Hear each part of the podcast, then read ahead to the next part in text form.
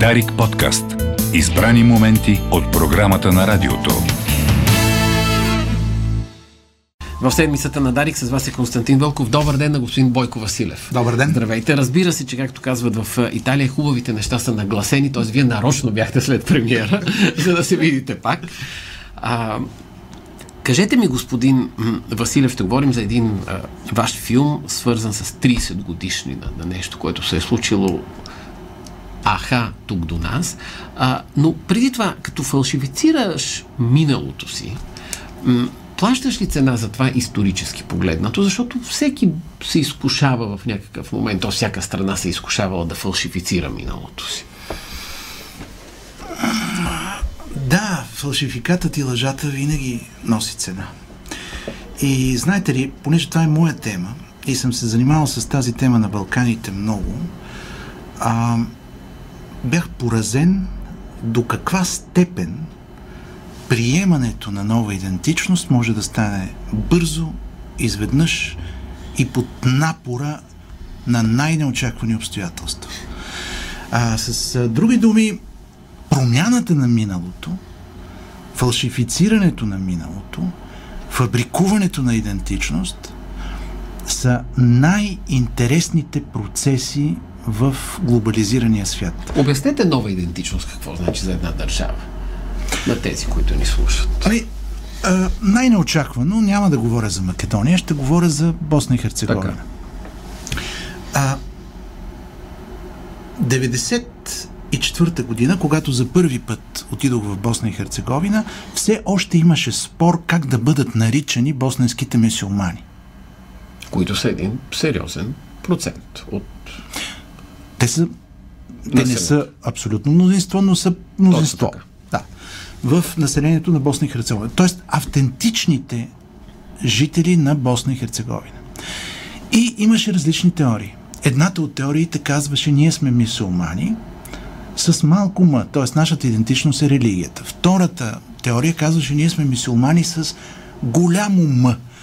А, това, което измисли Тито. Тоест, мюсюлманин е не само религия, но е и идентичност национална, етническа.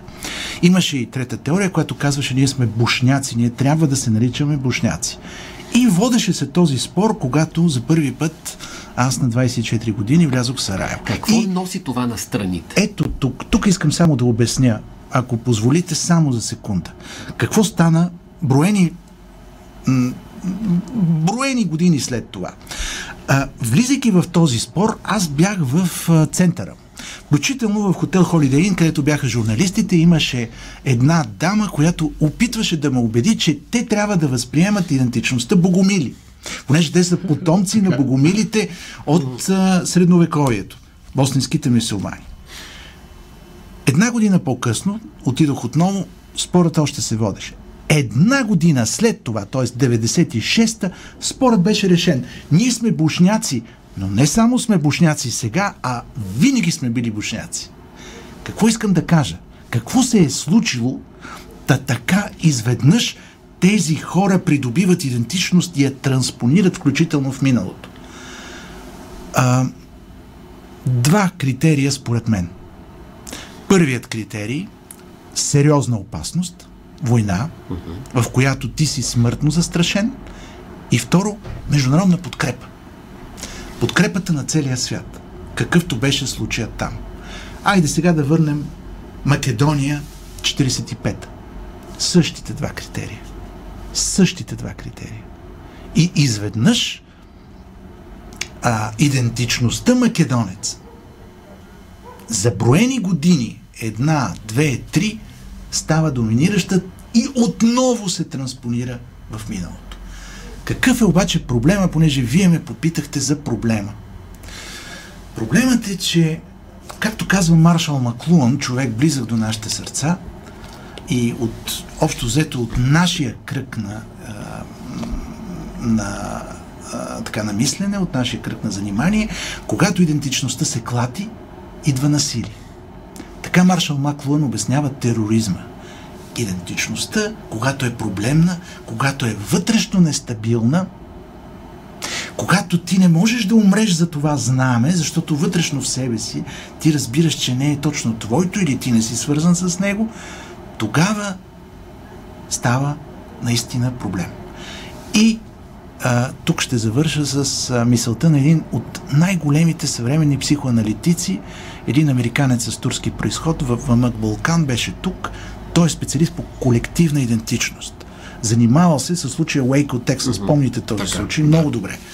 И той казва, всички общности в света в момента имат един и същи въпрос. Какви сме ние? Каква е нашата групова идентичност? Когато като народ, като нация, като общност се погледнеш в огледалото, ти си задаш въпроса кой съм аз? Въпроса, който всеки човек си задава и на въпроса, който всяка общност си задава. И тогава започват различните отговори. Примерно, ние сме ислямска държава, ние сме халифат. Били сме винаги халифат. Или а, ние сме а, така бушняци, винаги сме били бушняци. И така нататък, и така нататък. Ето тук е проблема. Защото идентичностите, зад които има някаква фалшификация назад, се появяват проблеми в днешно време и те са чисто психоаналитични. Искам да попитам, защо национализмът, който като такъв по-скоро е свързан с дух, с страст, с някакво увиване около знамето, ако щете, защо национализма днес води до озлобление? Днес всичко води до озлобление, защото а, в ехо балоните на а, социалните мрежи ти бетонираш тези групови идентичности и ги изправяш срещу идентичностите на всички други. Социалните мрежи, не Абсолютно. медии. Точно да. така. Социалните мрежи, нека така да кажем, добре. Макар, че и социални медии може да се каже, но глобалните платформи и социалните мрежи, техните алгоритми са настроени така, че ти да сблъскаш твоя ехобалон. Не просто да го сблъскаш, а ти да живееш в него, да не разбираш ехобалона на другия и всичко да води до конфликт. И така вие виждате в Twitter и в Facebook как воюват, например, гражданите на България и на Северна Македония. Може да ви се струва безплодно, може да ви се струва абсурдно, може да ви се струва алогично, анахронично, но е, но е така. По същия начин воюват и политическите поддръжници в България на Тогава, ако оставим социалните мрежи на страна, определете една грешка на медиите в обясняването, отразяването, разпространяването, даването на платформа на дебат на казуса Северна Македония. Имаше много грешки. А, но, може би, нашата грешка е, а, така основната грешка на медиите е, че а, ние не обяснихме какво е Република Северна Македония днес в момента. Това беше ключово. Според мен българската публика не разбира това. Най-не го разбира най-информираната част от българската публика.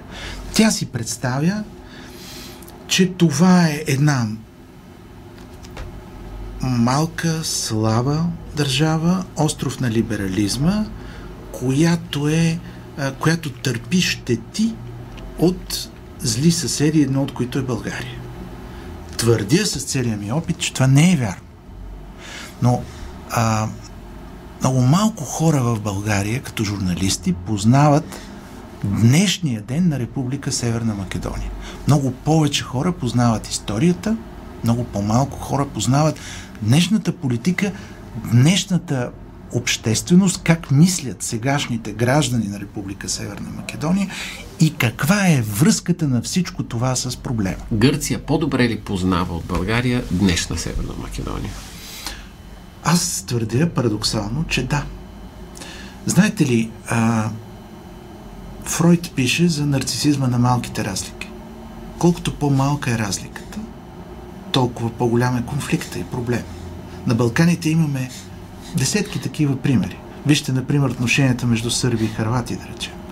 Гърция може да си позволи да наблюдава Македония или Северна Македония рационално, като обект, без чувства. България е невъзможно да направи това нещо. И това е нека да кажем, големия проблем на българската външна политика.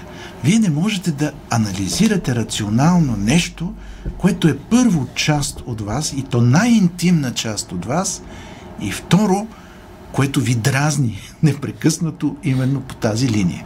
Тук рационален анализ е много труден да кажа почти невъзможен. Затова а, а, всички казват да оставим емоциите и да говорим прагматично за Република Северна Македония. Имаме ли пътища, имаме ли економика, имаме ли двустранни връзки, чете ли се преса? Ами ако се окаже, че всичко това се бойкотира от тях, ако се окаже, че това е част от емоцията, ако се окаже, че за това няма наистина реална причина, но я има там при тях, а, много е труден този въпрос. А, вижте, ще ви кажа един прост факт. Никой на Запад не го знае. В България има повече македонци, отколкото в Република Северна Македония. А и 99,99% от тях се смятат за българи.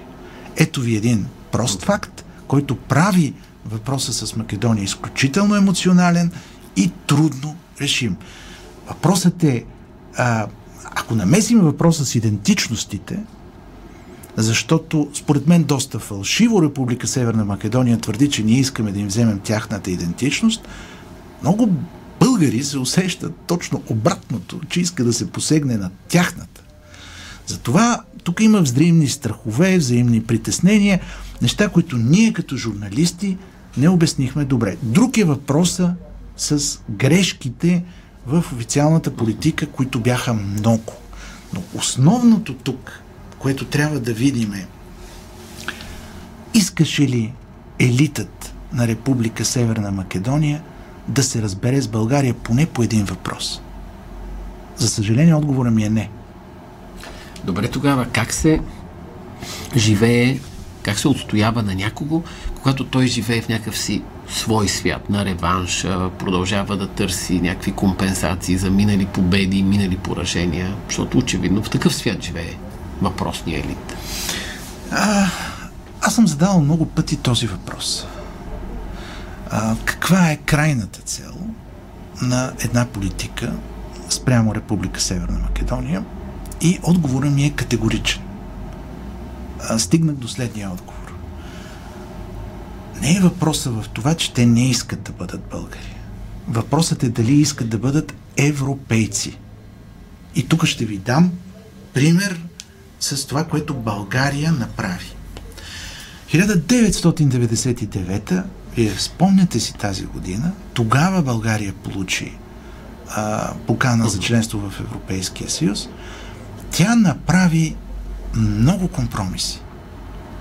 Малко нещо не направи. Това беше по отношение на правосъдието и, а, и ето то ни преследва до ден днешен. Но, какво направи България? Тя оправи отношенията с всичките си съседи. Включително и с тези, които не бяха членове на Европейския съюз. Тук цитирам Иван Костов от Дарик Радио. От негово интервю пред Дарик Радио. Включително делимитацията на река Резовска, оправи отношенията с тогавашната република Македония, споразумението от 99-та. България взе решение да подкрепи НАТО в операцията в Косово срещу три четвърти от българското население. Това беше много непопулярно решение, повярвайте ми. Аз тогава, който ходех като репортер в Сърбия, научих всички мръсни думи за българи на сръбски. И помня много добре, че тогава проблемът в България беше голям. Реакторите. Четирите малки реактора на Козлодой. Това също беше компромис. Също неговото начало на този компромис се появи тогава, 99-та. Това всичко бяха мъчителни стъпки. И имаше лидерство, включително и от ляво, което казваше да, ние трябва да направим компромис, защото голямата ни цел е Европа. Тогава, има ли днес цивилизован начин, по който да бъде спряна една нецивилизована националистическа атака, защото те са такива в момента? Ами, има такъв цивилизован има. начин, а, но ние не получихме подкрепа от нашите съюзници. А, не знам кой каза нещо доста умно, а това е, че а, ние трябваше, да мисля, че Асен Василев, ние трябва да убедим Европейския съюз, че това е позиция на Европейския съюз, а не както се обрисува като дребнава позиция на България. Тоест, ние казваме така. И според мен това беше цивилизования начин и това беше нормалния начин. Вижте, а, защитата на правата на гражданите е европейска ценност. Отварянето на архивите е европейска ценност. Дискусията по миналото и отварянето на тъмните петна в миналото е европейска ценност. А, да няма пречки за чуждия бизнес е европейска ценност. Дори да промениш конституцията си в именно това е европейска ценност. Нима България не го направи. Помните ли, че България премахна от конституцията правото, а, забраната на чужденци да купуват земя? Направи ли го България това? Направи го, разбира се. Ние не искаме нищо по-малко от това, което самия, самите ние направихме. Ние можем да, им разкажем и за нашите грешки. Защото това, което не направихме тогава, то остава като един цирей и ни гони до този момент. До този момент боли. Това е в полза на Република Северна Македония, в полза на България, в полза на Европейския съюз като, а, като цяло. Иначе вижте как се получава спрямо българското общество. Защото вече излизаме от същината на проблема и да видим как българския, българинът възприема това нещо. Къде аз ще ви прочета нещо за българското да. общество а, по повод и на до някъде може и а, съпоставка с 30 години за вашия филм. Да а, да поговорим. Здравето на българското общество, как ще опишете, при положение, че ето и последните данни на форума за сигурност Глобсек показват, че почти 40% от българите биха гласували за напускане на НАТО. Проучването пише още, че това е единствената държава, в която подкрепата за напускане се увеличила последната година.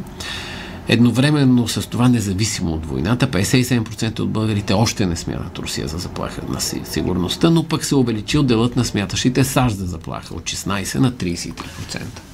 Ами, веднага отговор свързан с Република Северна Македония. Когато българското общество 30 години прави правилните неща за Косово, подкрепя ембаргото срещу така. Югославия тогавашната, от което между се роди мафията. България понесе огромни щети от тази война, която се водеше на запад от нас.